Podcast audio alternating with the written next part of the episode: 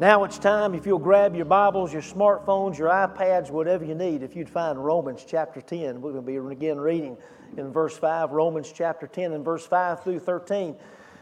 I will let you know there's no other place I'd rather be than the house of the Lord, praising and worshiping and studying God's Word together. Even further than that, no place I'd rather be on this particular Sunday morning than here at Parkway Baptist Church, ready to worship uh, our Lord and Savior Jesus Christ today.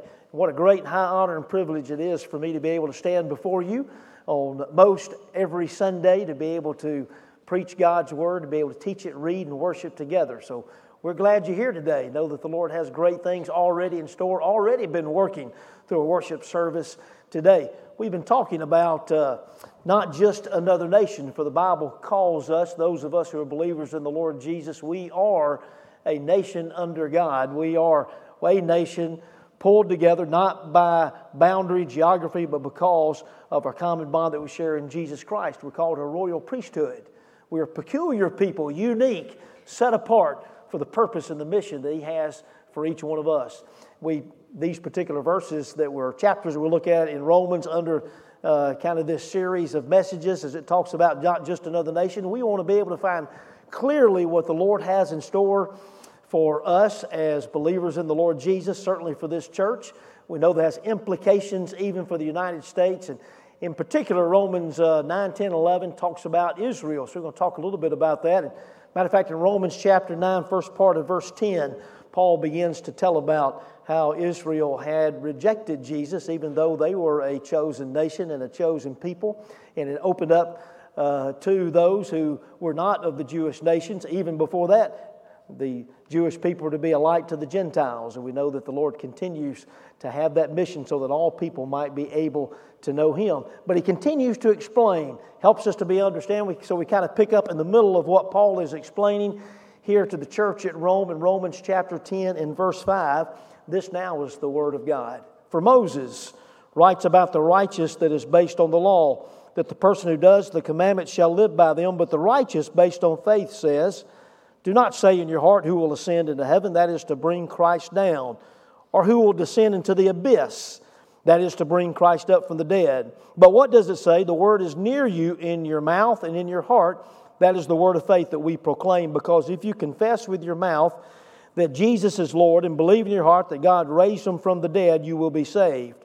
For the heart one believes and is justified, and with the mouth one confesses and is saved. For the scripture says, Everyone who believes in him will not be put to shame.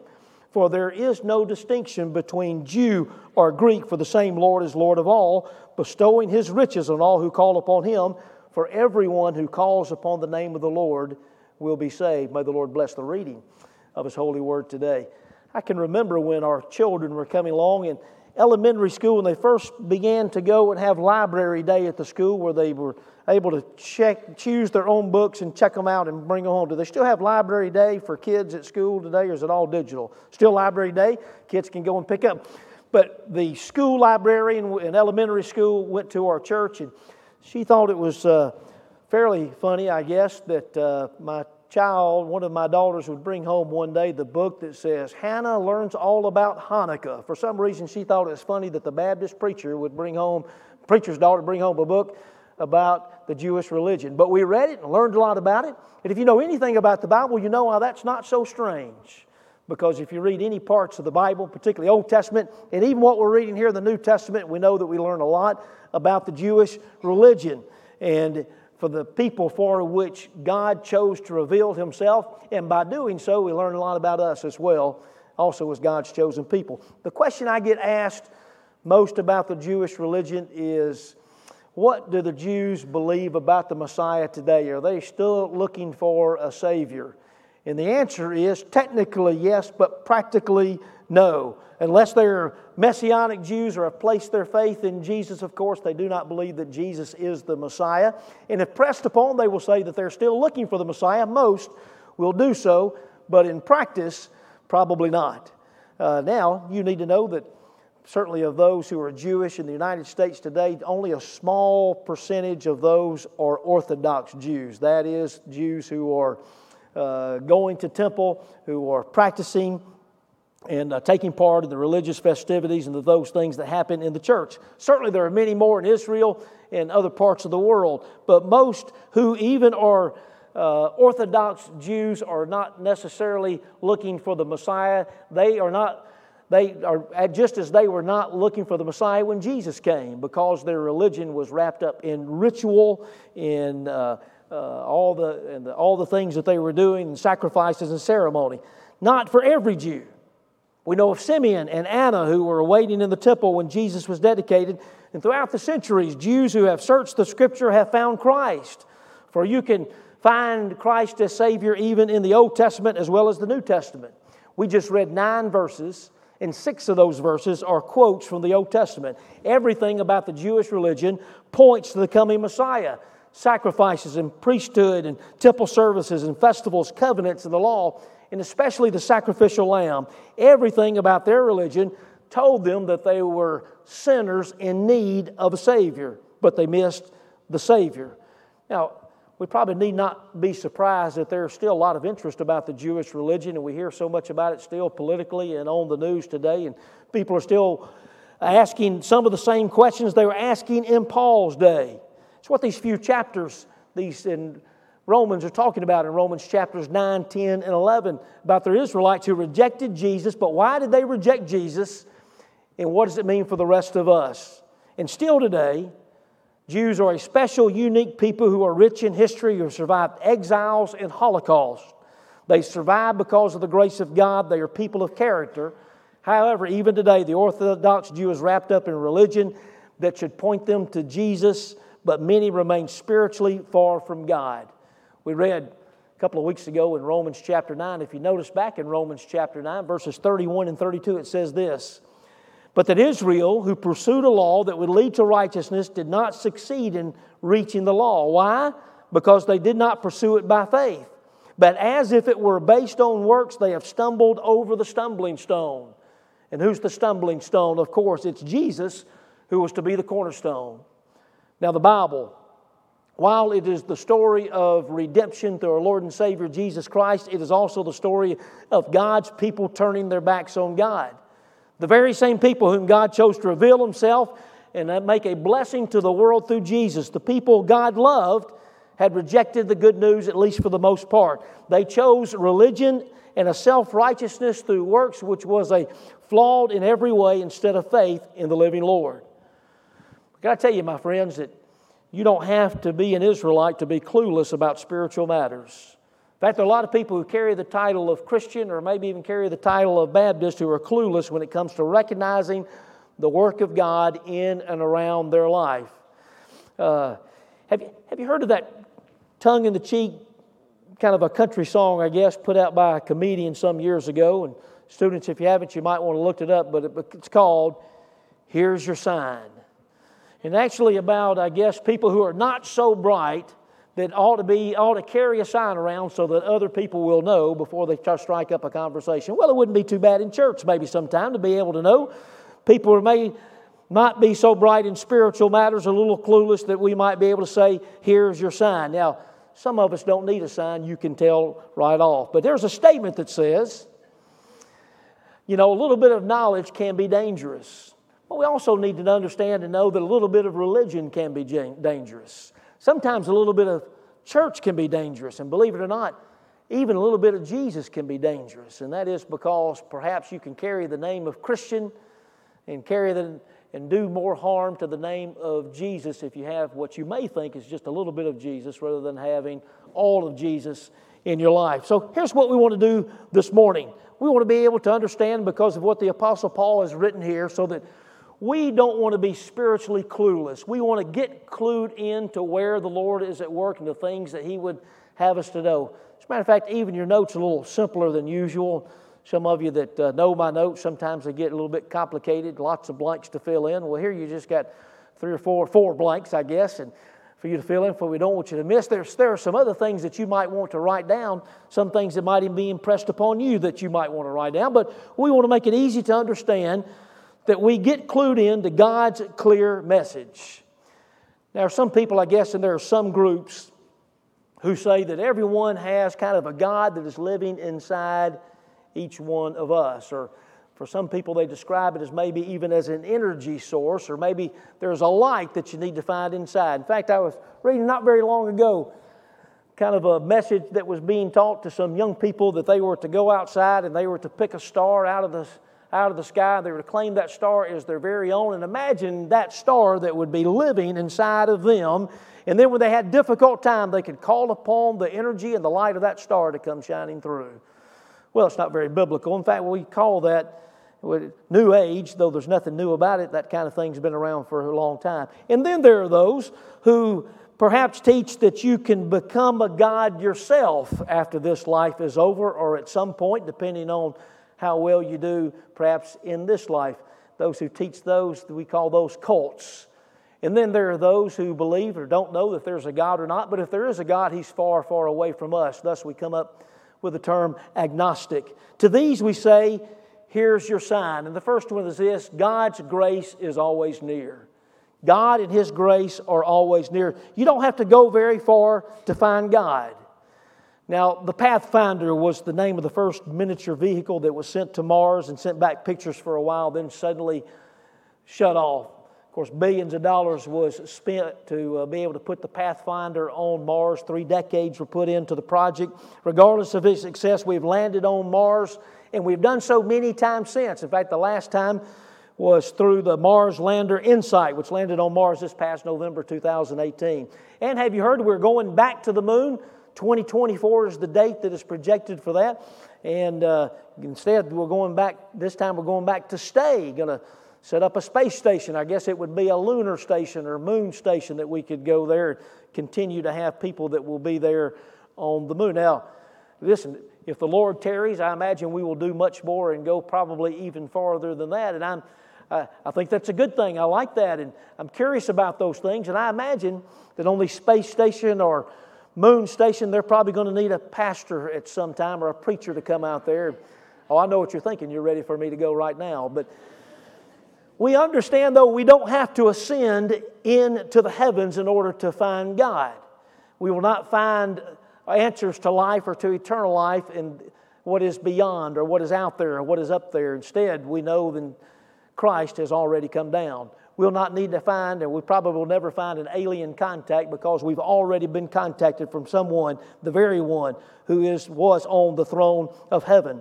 And also, we don't have to go to the grave. Don't have to go to the, to the abyss because Christ has already arisen. In other words, we don't have to go to great difficulty in order to know the good news of God's grace. At least for us, for all those seated here, it's as close as the church. It's as close as your Bible, or Lord, as close as your prayer closet as close as your mouth to call upon Him, as close as the heart to those who will call upon Him as well. Sometimes it might feel as if God is far away, but this is where faith comes in. This is the reason. There's no reason Paul would have needed to say that God is close, that Jesus is close, that good news is close, if we felt like He was always close and always nearby. But we know by faith, and we know that He is always there. Meaning the Jews are trying to earn God's favor. They didn't deny that there is a God. They just thought God was far away and religious practice might bring God closer.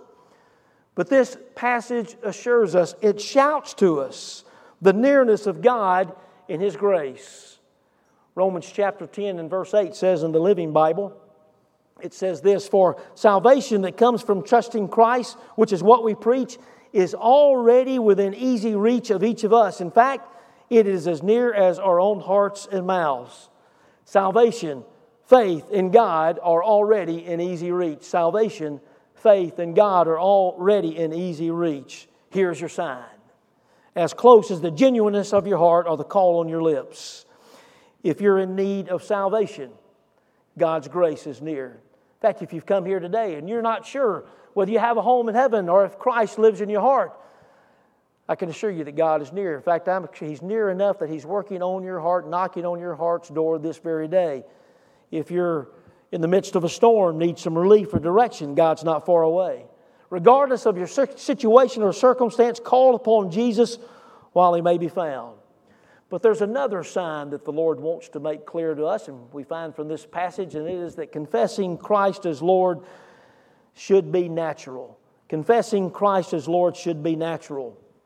Now, whenever we have baptism, we like to have baptism, I guess, that as much as a biblical baptism or like it was in Jesus' day or when Jesus was baptized, as we can and still be indoors with warm water, you understand. Now, we know it's not exactly like it, and uh, normally when I baptize, I less requested, I don't usually use a handkerchief or hold the candidate's nose. Now, there's nothing wrong with that, you understand. You may have been baptized that way. I guess I just picture in my mind when John the Baptist baptized Jesus, I just didn't picture him having a hanky in his hand and holding, holding Jesus' nose. But understand also, want to have both hands, make sure I, we're fully ready for whoever is being baptized. And when they, we ask them, of course, we ask, and I have the privilege of being able to hear up close and personal, Who is your Lord? They testify that Jesus is Lord. I remember one of our young men, one of our young boys was being baptized, and we were going through the procedure like we've done hundreds of times before and talking through how we do that. And I said, Here's the thing you'll need, only thing you need to remember. I'm going to ask you a question up there, and be the only thing that you have to say. I'm going to say, Who is your Lord? We talked about, of course, that Jesus is Lord. And I told him, I said, Jesus is Lord is the usual response. And I said, Would you like to, would you like to practice? We don't maybe with kids we practice, not everybody. I said, let's practice. And so just before we're getting ready, about to come in, I said, let's practice. Who is your, we got to the part, said, who is your Lord? He stopped, looked. He said, Jesus is Lord is the usual response. I said, well, that's the right answer. It's exactly what we said. That's good. And we had, again, of course, we had the opportunity to be able to talk about how it's not just the words we say, but the fact that He is Lord. I often get asked the question about Romans chapters 10, 9, and 10 about, uh, uh, which is often the Roman road to sharing the message of salvation. The question is in order to be saved, do we have to believe, not just believe, but do we have to often also confess? What if you don't confess it? Will you still be saved? Well, let me a- answer that question by saying that, first of all, if nothing we've learned in Romans chapters 1 through 9 is that God does the saving. We're saved by His grace. The faith we place in Him unlocks the door, allows the, for us to be able to, uh, Christ to come in, but He's done everything that needs to be saved. But a natural part of the saving faith is open confession. Understand that uh, in Jesus' day, when someone confessed Jesus as Lord, Caesar is Lord would be what all Roman citizens and all people of Rome, which uh, Israel was under Roman oppression at this time, they would have to say often, or have to say if asked, Caesar is Lord. But oftentimes they would declare that Jesus is Lord, even though uh, it would often be in danger of losing life or limb, but they declared it faithfully. Uh, but the beginning of the Christian life, it begins with an internal change of the heart, which leads to an external confession of Jesus. That's why Jesus said, For out of the abundance of the heart the mouth speaks. That's why a few times in the New Testament it says that sometimes says, What must you do? You must be saved and then be baptized. Now, Paul is not saying, or other parts of the New Testament not saying that you must be baptized in order to be saved or even confess in order to be saved, but it is just a natural overflowing of what Jesus Christ has done for us. It is that step of obedience that we want other people to know because of what's happening. The word confess means to agree. So we're agreeing with the good news that Jesus is Lord. And the word for Lord here used in Romans 10 9 and 10 is the, is the, the name of Lord is Kyrios. It is the Greek equivalent to the Old Testament name of Yahweh or Jehovah. Its implications are beyond comprehension and unsearchable. His power and authority are unlimited, absolute, and universal. Nothing can compare to the one that we are declaring who is Lord of our life. Now, put those two signs together God's grace is always near. Confessing Christ as Lord, the one who is Jehovah, Yahweh, God, should be natural.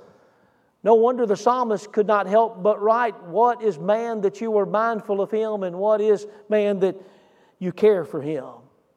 However, when you have confession, maybe without belief, it's just an outward confession, not a genuine belief in the heart, it is a self deception or at the most hypocrisy. And when there's belief without confession, maybe because of fear or needed for courage, consider making a statement among those who believe the same thing, uh, among those who are uh, rooting for you. If we want to make that sometimes in the church, and we find that even difficult here at church, how much more difficult it will be to go public in this world in which we live. At the most, those who do not go public, it could be a sign where there is head knowledge, where there is no heartfelt faith. Surely that's the warning that Jesus gave when he said, Whoever denies me before men, I will deny before my Father in heaven. Jesus knows that those who refuse or never confess Christ are not genuine believers. Someone gave this picture or illustration. It says, It makes no sense to claim there is a fire when there is no heat and no flame. It makes no, no sense to say that there is faith where there's no confession of such and no evidence. Where there is no belief in the resurrected Lord or confession or agreement that Jesus is Lord, there is no salvation. The confession in the early church centered around that resurrection of Jesus Christ. One of the great proven facts in history is that Jesus rose again. He was declared again and again that Jesus is alive. In 1 Corinthians chapter 15, it said that they were repeating over and over that I have seen him or he is seen. A God who is alive and at work is the message of the gospel we confess. Take the resurrection out of Christianity and it'd be no more than a well-intentioned ethical system. Romans 10:13. It's a quote from the book of Joel. Prophet Joel preached to Judah, and there was a, a great famine that was taking place. And there were locusts that came in, devastating the land, and it was a result of uh, wrath of God that was coming because the Israelites had been disobedient.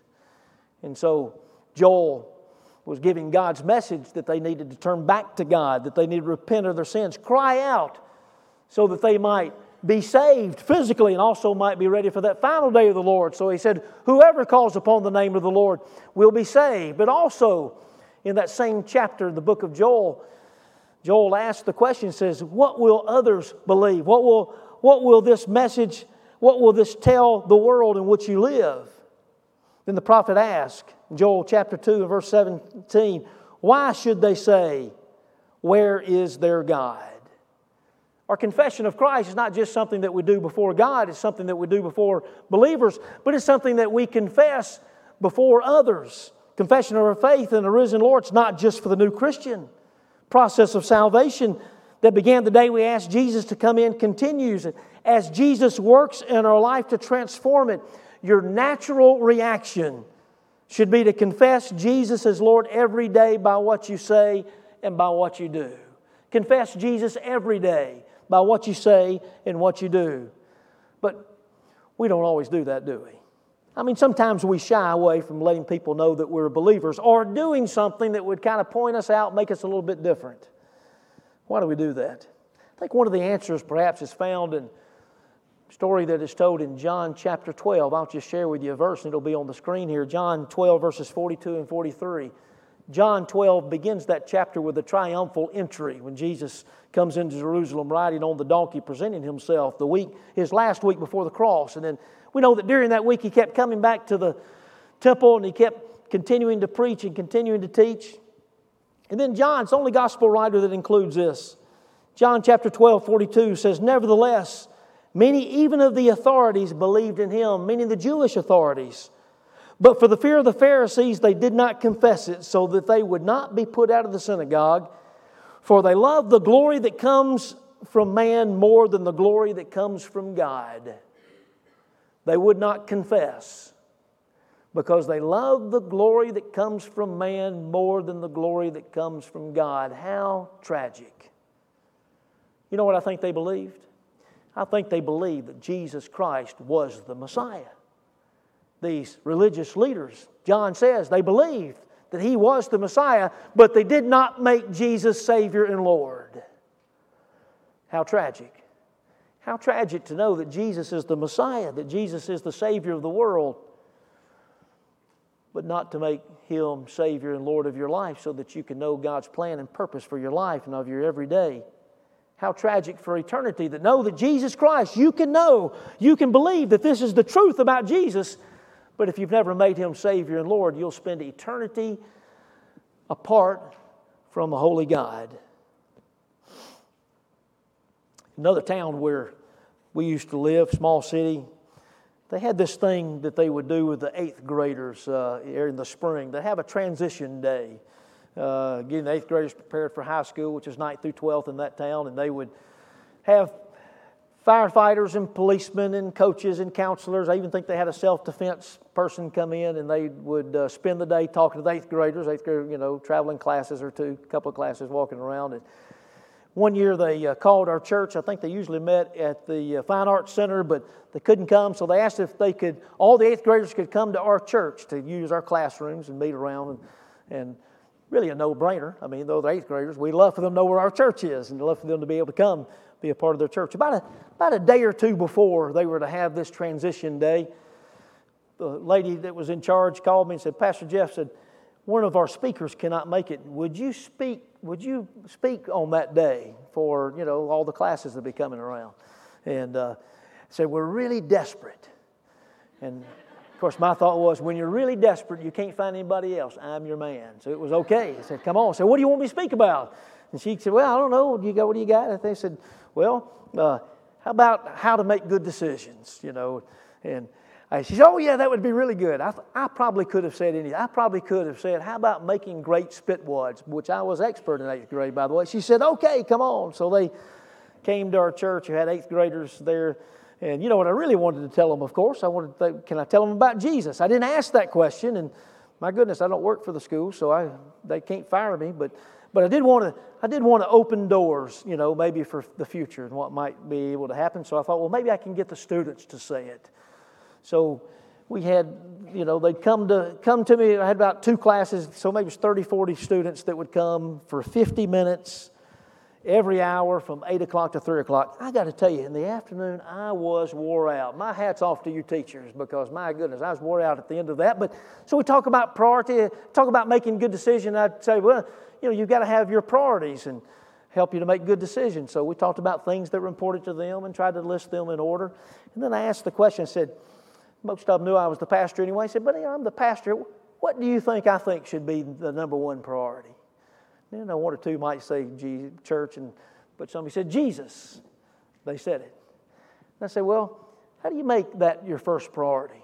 Another student would say, some were clued in, you understand. They say, well, you've got to put your faith, you got to believe in Jesus. And ask Him in to become a Christian. It's okay. So, what difference does it make now if you make Jesus? I didn't say Jesus, they did. What if you make this? What difference does it make in your decision making? Well, I guess then you'd want to make decisions based on pleasing Jesus. And they said it. Jesus is to be the number one priority.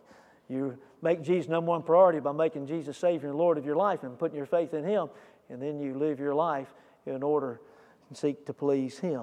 All the story of the gospel that they students gave. I remember, man, what a privilege it was for me able to able to do that. And they asked me back to do that for about five or six years.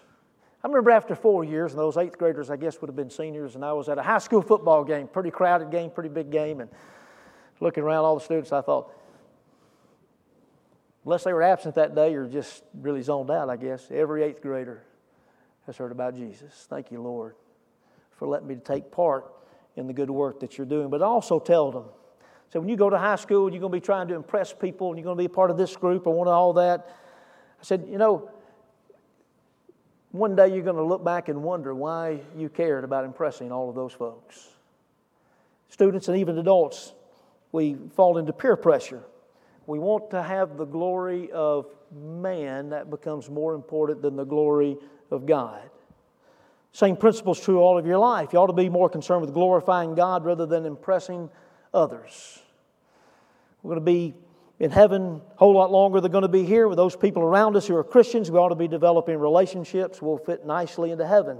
For those who are not Christians, stop worrying about impressing and start confessing that the living Lord has made a difference in your life and He can make a difference in their life too. Another sign that we have, we understand a clear message, we want to join Jesus in the never ceasing good work. Join Jesus in His never ceasing good work. The Lord is always at work, and you who have trusted in Christ, you know He's never let you down. You know that He answers prayers. When you draw near to Him, He draws near to you. You, whoever believe, you know that whoever believes on Him will never be put to shame, so you ought to work for Him and share your faith boldly. He's always at work. He just may not always wait around for you to join him. This was true of the Jewish people. Jesus said, I've come to the Jew first. But the Jews, for the most part, not all, but most rejected Jesus. He was their stumbling stone when he should have been their cornerstone. But the rejection of Jesus, it didn't stop God's work. His work continued on the people. Take a look again at verse 12 of Romans chapter 10. It says, For there is no distinction between Jew and Greek, for the same Lord is Lord over all, bestowing his riches on all who call upon him. Certainly a verse about the equality of all people before Jesus. But how, how do you envision God's riches? You who've fully given your life to him, all his riches are bestowed upon you. One translation says, He richly blesses all who called upon him. Well, riches certainly include salvation and heaven and all that that entails, but it also includes the opportunity and the privilege to be able to serve Jesus, His church, and help reach a lost world. Just, let's make some application. We've been talking about the Jewish nation. Let's talk about the United States for a moment. Are we a blessed people? Well, certainly in many ways, and sometimes maybe even more materially, but we have freedoms that we're able to be a part of God's work here and abroad as well. Sometimes we wonder why that might be. We used to say, and still sometimes can, that we're sinning because of all the people that we're sending around the world who are missionaries and telling other people about Jesus. But even in my lifetime, it has changed the fact that there are more evangelical churches in other countries who are now sending more missionaries to the United States to reach the lost of the United States than it is that we are sending out. But if Christians in America, if the church in America, not talking about the lost people in America, but if the believers in America do not take advantage of the opportunities to help the world and the, this nation, those opportunities and freedoms could be lost. How about the church? How long will the Lord work through Parkway Baptist Church? I believe until He returns, He will continue to be at work if we continue to take advantage of the opportunities that He has given us. We're in the midst of planning this church year. September begins the church year of a, writing a 10 year vision, 2020 to 2030. But we don't want it to be our vision, we want it to be God's vision. But much of what happens in the future will uh, be determined by how we take advantage of the opportunities that the Lord has already given. How about you as an individual? Same principle applies. How well, how much you can be a part of God's plan in the future has to do with what the Lord is giving you to do today, what the Lord is calling you to do.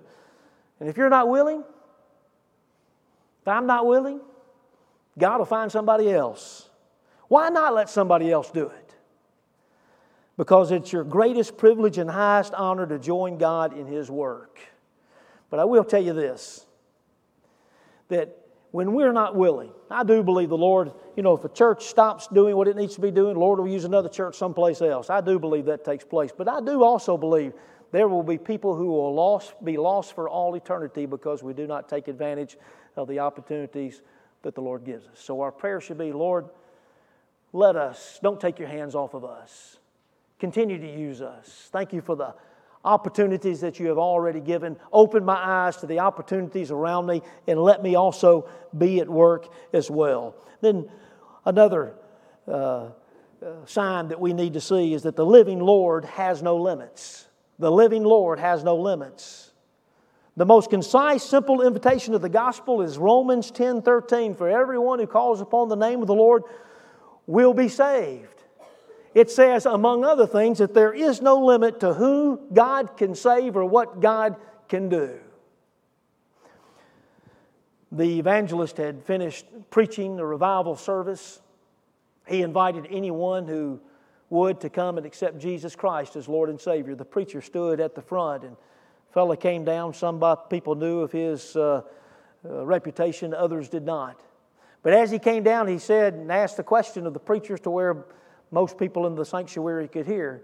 And he asked the question He said, Do I have to stop smoking marijuana to be saved? Everybody heard it, or all those who did heard it, wondered what he would say, what the pastor would say. How would you answer? The pastor said, No, you do not have to stop smoking marijuana to be saved. Holy gasp went out over the sanctuary. And then he said, would you have to be clean before you take a bath? Jesus accepts you the way you are as you confess your sin, and then He changes you. There's no limits to whom God can save. There's no limit to what God can do in the life of this church. But here's the kicker you need to know there are no limits to what God can do in and through your life. No limits to what God can do in and through your life. And remember, for those who have turned their life over to Jesus, for those who seek to follow Him every day, let's remember the last verse of chapter 9, Romans chapter 9, verse 33, that says, See, I lay in Zion a stone, causes men to stumble, a rock that makes them fall. And the one who trusts in Him will not be put to shame. Let me ask you this morning how do you, how do you need to be clued in today? Do you need to know that God's grace is near? Do you need to draw near to Him? Do you need to confess your faith before others? Maybe you need to confess your faith for the very first time that Jesus Christ is Lord of your life. Maybe you've never done that. Maybe today you need to come accepting Christ as your Lord and Savior. Or do you need to join Jesus in His good work? Whatever work He has around for you to do, whether it be in your home, at work, at school, in the ball field, wherever you find yourself. Or do you need to stop putting limits on what God can do in and through your life? And you need to trust Him every day.